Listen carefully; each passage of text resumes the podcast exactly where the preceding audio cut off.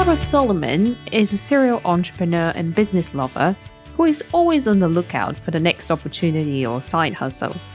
Currently, she's focusing on growing Hoopsy, an eco friendly pregnancy test brand with a fertility community overseen by healthcare professionals. With Hoopsy, Lara found a way to combine her passion for sustainability with her desire to help others going through the often complicated and lonely fertility journey. As optimistic and extroverted as Lara is, it hasn't always been smooth sailing, but her focus on connecting with others and supporting the community always helped.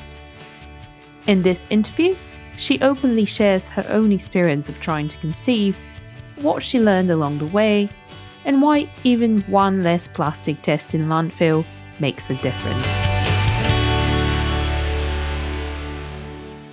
I just feel it's so important. And it's like, if I don't do it, who's going to do it?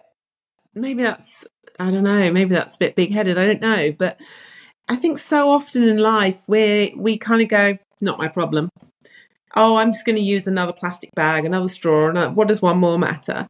Well, everything we do makes a difference. So if I can just change a few people's habits, a few people's perceptions about branded brands in terms of sustainability, it's all going to have a knock-on effect. Welcome, Lara. Very pleased to have you. How are you today? I'm good, thank you. It's lovely to be here. Well, delighted to have you. And for those of our listeners who haven't um, necessarily heard of you before, I really like the description that you have on your website, which is a serial entrepreneur, business lover, and speaker full of ideas. So, is that a fair um, description of what, what your life is right now? Yeah, pretty much. Just, um, yeah, crazy startup world. Just, yeah, making things mm-hmm. happen, yes.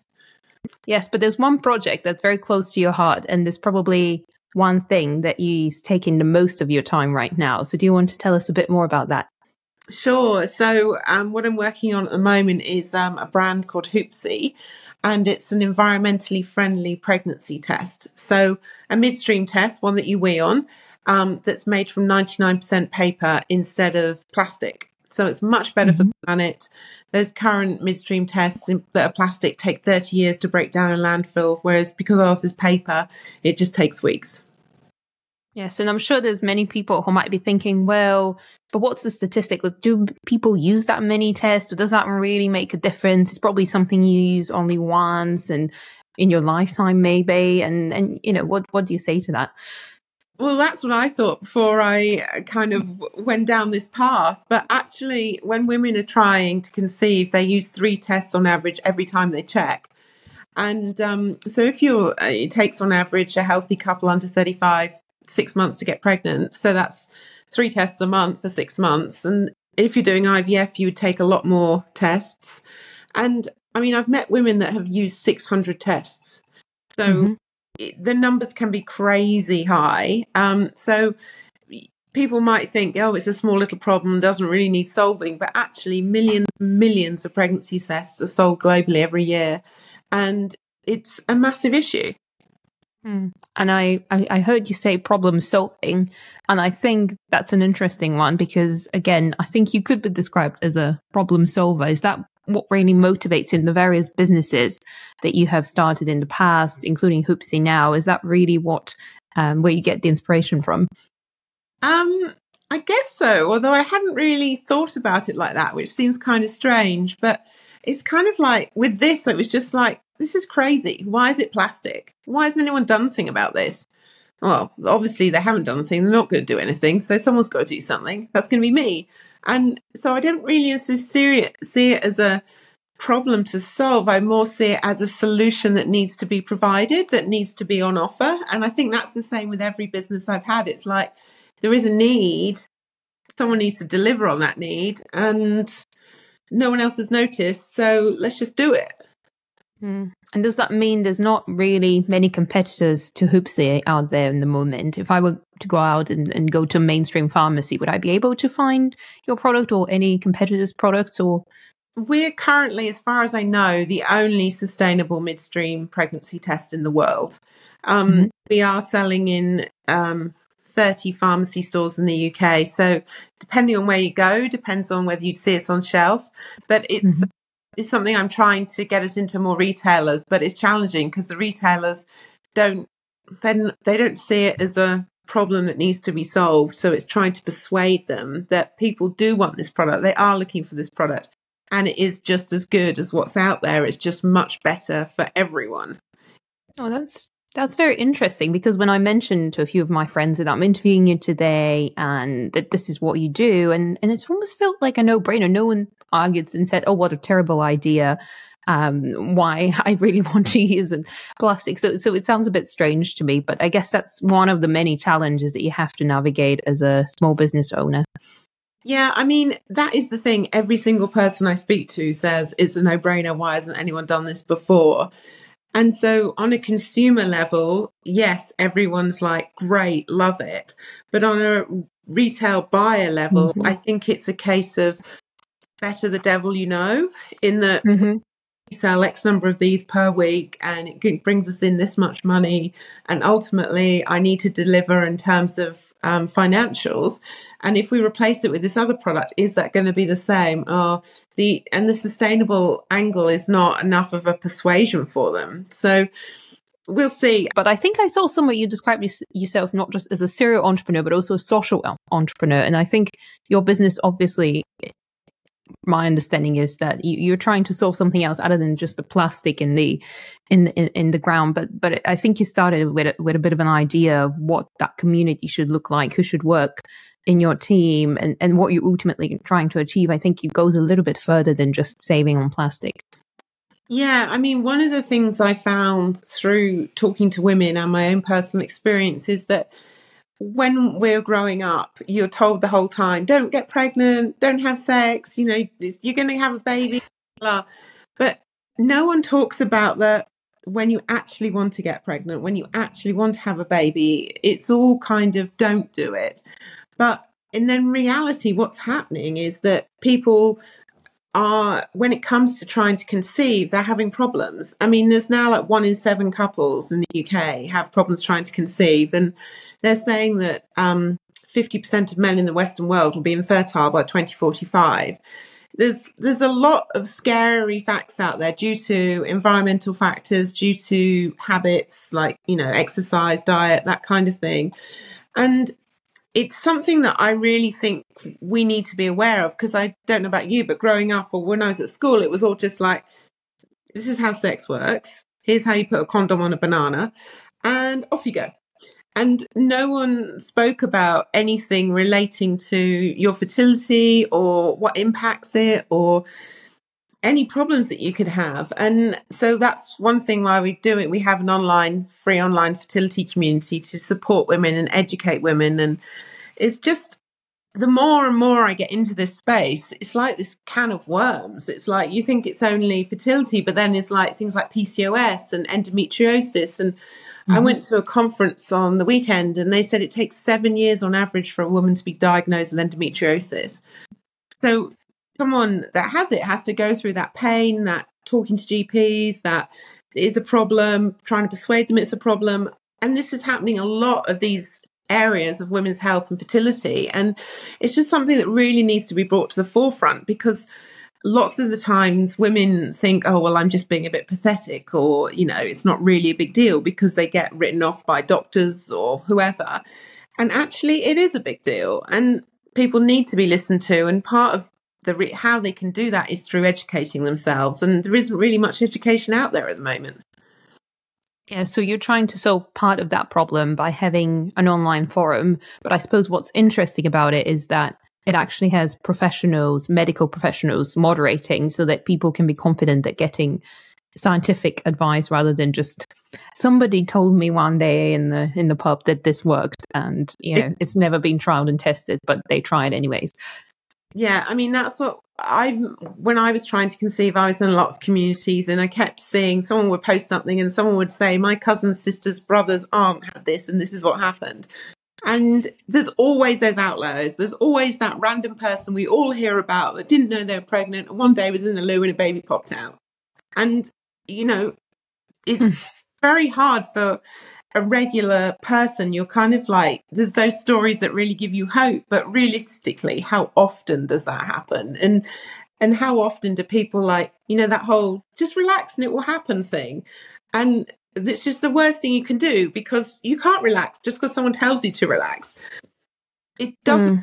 There's so many factors that go into it. So I just felt that people, yes, they need, women need the support, but also they need proper advice. And obviously, it's not going to be tailored specifically to them because obviously the expert doesn't know their history and everything, but at least it gives them like reasonable, like proper information, like where to go, what to look for, as opposed to false hope. Or in the other side of it, just basically saying, oh, don't worry about it, or, you know, writing mm-hmm. on something not not important which can happen as well and then things get missed and it's just yeah there's so many myths out there. It's it's crazy.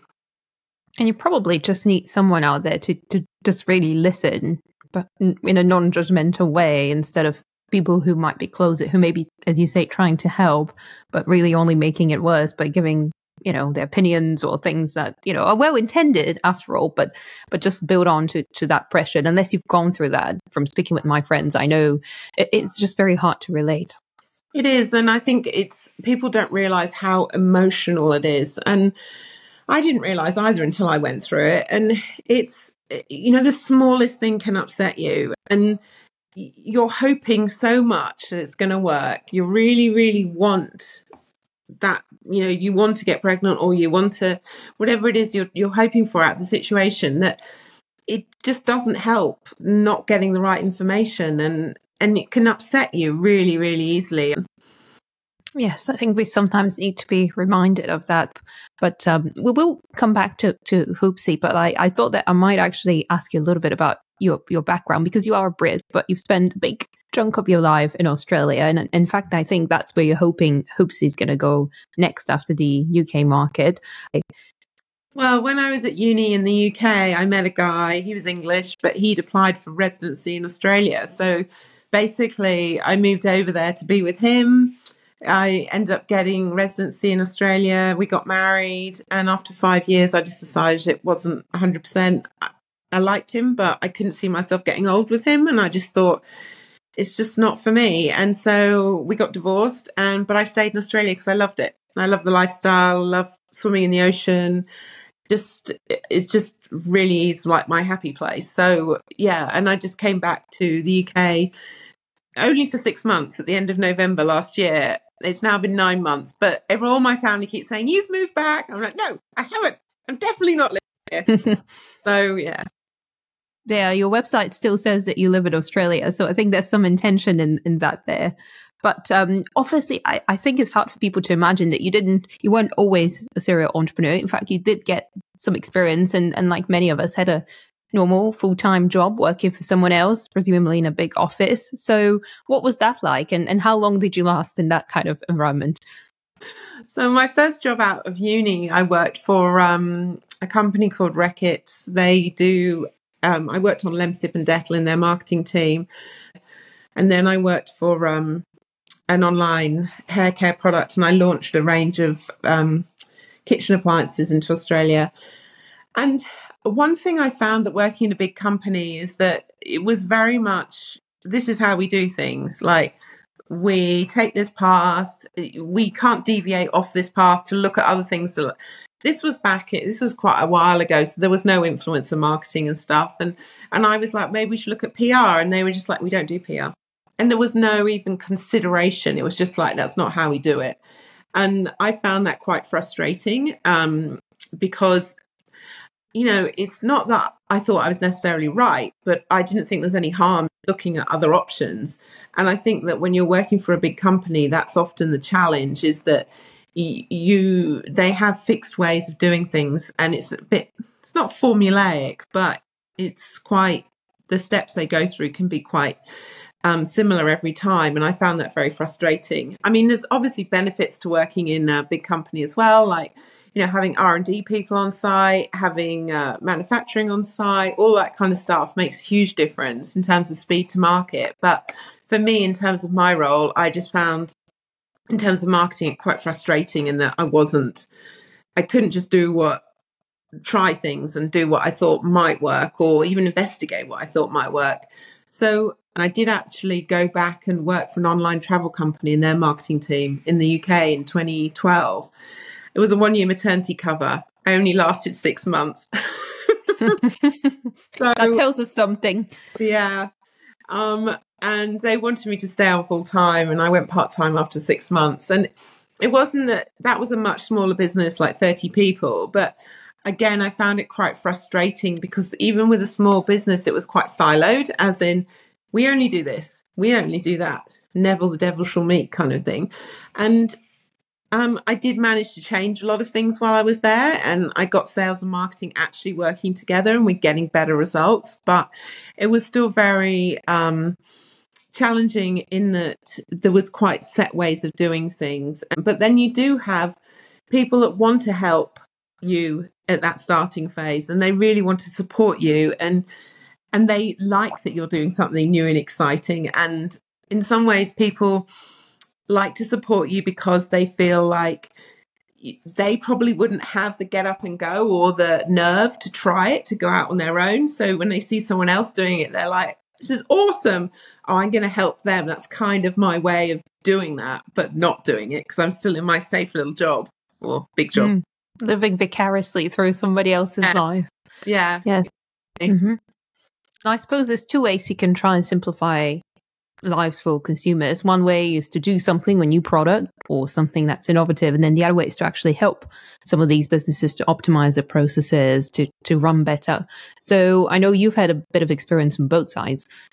Yeah. I mean, it amazes me with Hoopsy. I mean, I've done, we've been going, selling for about 12 months and I've been doing a lot of pitching. So for people that don't know. So as a startup, you can they run pitch competitions. You go and talk about your business normally for three minutes, and then judges ask you a few questions and sometimes there's a winner at the end of the night and sometimes there's not but it's a way to get your business out there and get it heard and seen. The last or a couple of pictures ago this lady came up and said social media what are you doing? And i was like oh, we're doing stuff but it's not going as well as i'd like. And she's like i'm a social media manager. I want to work with you for free for a month and help you. And this happens a lot. Um, people want to help. They want to see you succeed because they love what you're doing. They love that you're passionate about it. And and it's amazing. I have been on both sides in terms of I people startups come to me and say, "Oh, you know, how do I do this? How do I do that?" And and I just think it's so important to be able to share that knowledge and give the support to other people. That doesn't necessarily mean doing it for them. That just means introducing them to people that can help or whatever because you don't know what you don't know. And i think that's the hard thing and asking for help and getting that support is so important um, in anything whether it's in your business or in your job or in life. And there's so many people out there willing to help. And i just don't think we always realize that. We always think we're the only person that doesn't know how to do x y or z. But actually people people like to see other people succeed. Um, Yes, and I think I quite enjoy the the positive story that you're sharing with us. But I'm sure that there were times when you were less optimistic and you needed help, and and hopefully you got it. But you know, what was probably the biggest challenge or the biggest lesson that you had to learn on on once you started on that I'm a business founder journey? Um, I think it really was that I feel, and I still, even though we keep talking about authenticity and leaning in and all this kind of stuff, I still, and when I started my first business was 2004, so it was a long, long time before all of this kind of stuff became trendy. so I went to, um, my sister's a movie producer, and we went to a premiere of one of her films recently, and um, yeah, it was it was fun but it didn't wasn't mind blowing. But then afterwards on social media, I saw someone's take on it on the evening, and it made it look like it was the hottest event of the season. And I think it's that. I think it's that that's how people often come across, and yet in real life, it's not mm. like that.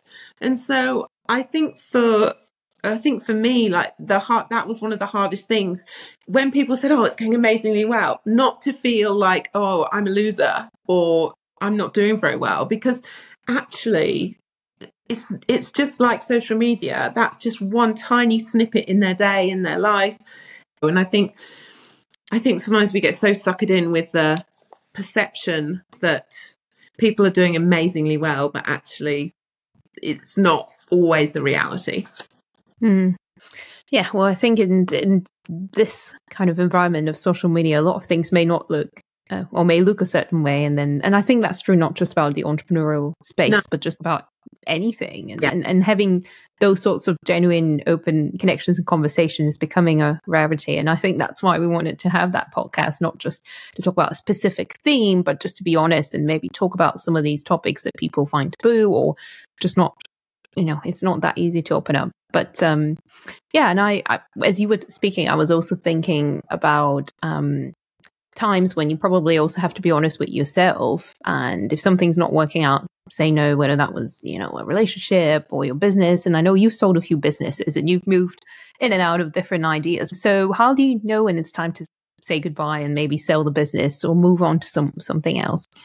For me it's all about passion. For me, I will only do things I love that I'm passionate about. And when that passion goes, I just lose interest. And sometimes it happens like takes years and sometimes it doesn't. And I know in myself I can't do something if I'm not passionate about it. And that's the same as roles I've done, whether it's like before I when I started Hoopsy, I was working part time in a customer service role because the business didn't have enough money to pay me at that stage and i wanted a, a brain dead job so that i could use brain power to think about my business and uh, it got to i think i was there three or four months and i just hated it. I absolutely hated it. I didn't want to go didn't want to do it. And i just called it and just said i just quit. And my friends are all like why would you quit when you haven't got anything else to go to? And i'm like because it, i just hated it so much. It, I wasn't doing a good job. I wasn't feeling happy about doing it. And and maybe that is short sighted, but I know also at the end of the day that it's not actually that hard to get another kind of role like that because it's not super highly mm. skilled. And but for me being happy and enjoying what I'm doing is and that some people are like well you can't always be happy. And it's true you can't always be happy but like you really want i think you want 90% of your time to be spent doing stuff you love. And why would you bother otherwise? I it's like i just i just don't get it. People that whinge about their job day in day out. It's just you've only got one life you know mm. you enjoy and i think that's how i've known every time that it just wasn't something that i wanted to continue doing and i think what's very telling about Hoopsy is that we're coming up to two years in december from when i started it and the time has gone in an absolute flash. and you know what they say time flies when you're having fun. Mm-hmm. I'm doing the right thing for me. Yes, and that actually is a very nice um, segue into what I was going to say next because I did read your your website and, and one of the things that you say, this is a quote from from there, is that I want to reduce the amount of plastic going into landfill from pregnancy tests and know that every test that we sell means one less plastic test in the bin. This is what makes me jump out of bed each morning. So is that really would you say that that's the, kind of you found your passion combining sustainability with also building a community around fertility education um, and do you still feel that way do you still jump out of bed every morning well i have to be honest I wouldn't say every morning. like, oh, why did the alarm go off? But there's not that many of them. Mm. Um, it, but yes, I mean, like this morning, I was scrolling through TikTok. I just uploaded a video for Hoopsy, and then I saw this girl had posted on her TikTok channel that she was pregnant, and she posted two pictures of pregnancy tests. One of them was a Hoopsy test, and I was like, yes, yes. this is so good because a you know, one less test in landfill. But also, I didn't pay her. I didn't send her a free product. I didn't ask her to post. She posted because she loved it. And that is, that's the stuff I love. And it doesn't happen every day, but I just think it, for me, that, well, I'm just really excited about that. Everyone else is really mm.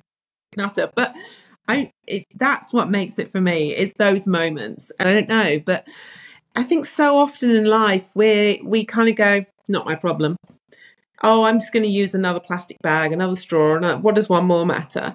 Mm-hmm. Well, actually, it does make a difference. Everything we do makes a difference. So if I can just change a few people's habits, a few people's perceptions about brand brands in terms of sustainability, it's all going to have a knock on effect. It's like um, so when I was in Sydney, I used to do ocean swimming every day with friends, and every day I'd take a plastic bag with me to the beach, like an old bread bag or something, and I'd collect rubbish on the beach at the end of our swim. Not for long, but I don't know, 10 minutes maybe, just depending on how much time I had. And it got to the point where everyone else was also doing it as well. I didn't ask them to, but they mm. did. And so I really think we need to lead by example. Mm.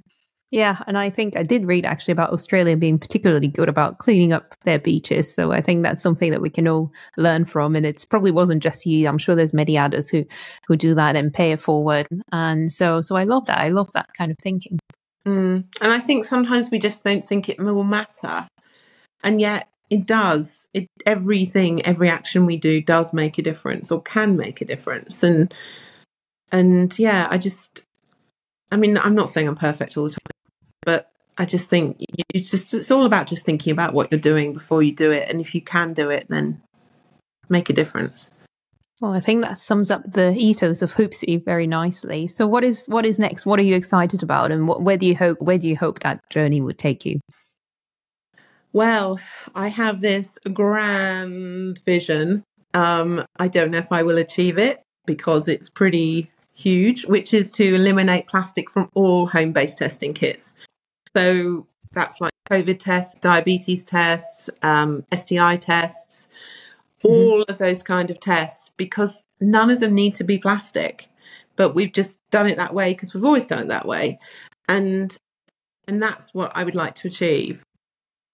But I think that even if I don't achieve it, then what I would like to do is, or hope that I do, is inspire other people to make a change, make a difference, and that because obviously I don't think I can do it on my own. I think it's going to take other people as well. Like so, with it's other brands coming out with more sustainable products, or other um, companies in, or countries introducing laws, the plastic plastic taxes and things like that. I just think it's all those things will come together to achieve this, and and that's that's my grand vision. But it's there's um over a billion tests sold every year globally, so plastic ones. Yes, plastic. Yeah, and how many? I think you had the statistics somewhere. How much tons of how many tons of plastic that is? It's a huge number. Yeah, um, over 11 million kilos. It's a huge, huge issue. And okay, there are bigger issues, but it's one of those things where this is such a small change that you can do if you are buying a pregnancy test is to just buy the sustainable one. Works just as well. And you're contributing to taking out some of that plastic. And I think that's the same with everything. And I think often sustainable products get a bit of a bad rap because people don't think they're as effective or they're too expensive. And I agree, a lot of them are expensive. But with our product, it is the same price and it's the same accuracy. So there's really, I've tried to make it a no brainer. And that's what I feel we need to do as society make it easy for people to switch. And that's when people will switch because they don't have to learn a new way of doing things, they don't have to pay more. So why wouldn't they? Yeah. And I was thinking about um, if you could go back maybe to the beginning of that journey and just kind of whether it was your starting a business kind of journey or you know the trying to conceive like what what's the one thing that you would recommend people a piece of advice that you could save others a little bit of, of time and, and, and headache? Oh that's such a good question. I have to say the starting to conceive journey i knew nothing about it. One of the things i didn't realize with fertility is so obviously your egg gets released, then it gets fertilized, then an embryo grows into a baby. Short story. But that egg starts its journey to get to your um, uterus a year before it gets there. So everything you're doing in that one year leading up to that ovulation is like is affecting that egg. So things in terms of nutrition, things in terms of exercise, in terms of lifestyle. And it's not like I'm, you know, crack addict that drinks every night, but you know, there's always things you can do, like just, you know, losing weight makes a big difference if you are a bit overweight. That makes a big difference to if you try and conceive naturally. And yes, the, there's always outliers. There's always that person that we know that weighs mm-hmm. like, I don't know, a lot and is pregnant. But the research does show that all of these lifestyle factors go into affecting your fertility. And I think that that's one thing. If I'd have known that, I would have made more effort on that front. And I think that's something we don't always realize. And also, if you're in a couple, it's not just the girl, it's the guy as well. You know, like they need to um, look at that and what their lifestyle is like. And that massively affects your fertility. So, yeah, that would be something. And no one tells you. Like, I mean, I was seeing um, fertility specialists, and when I so I had my eggs um, harvested first time, and she just said take these supplements. She didn't say exercise. She didn't say eat better. She didn't say stop drinking. She didn't say stop smoking. Oh, I don't smoke, but you know, she didn't tell me any of this stuff. It's just all ex- you're expected to know it, and hmm.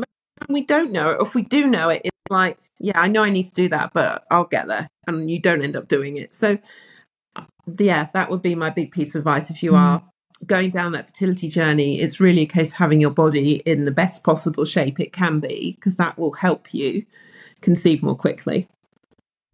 And it will hopefully make you feel better as well. So, yeah, like that, that message.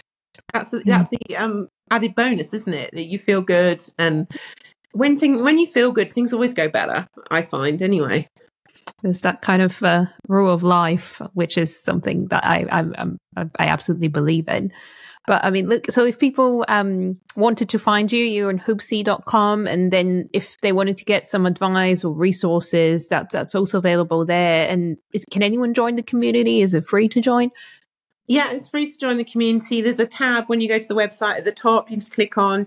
You just need to enter an email and a password to join. But that's just so that what ha- people what happens in the community stays in the community.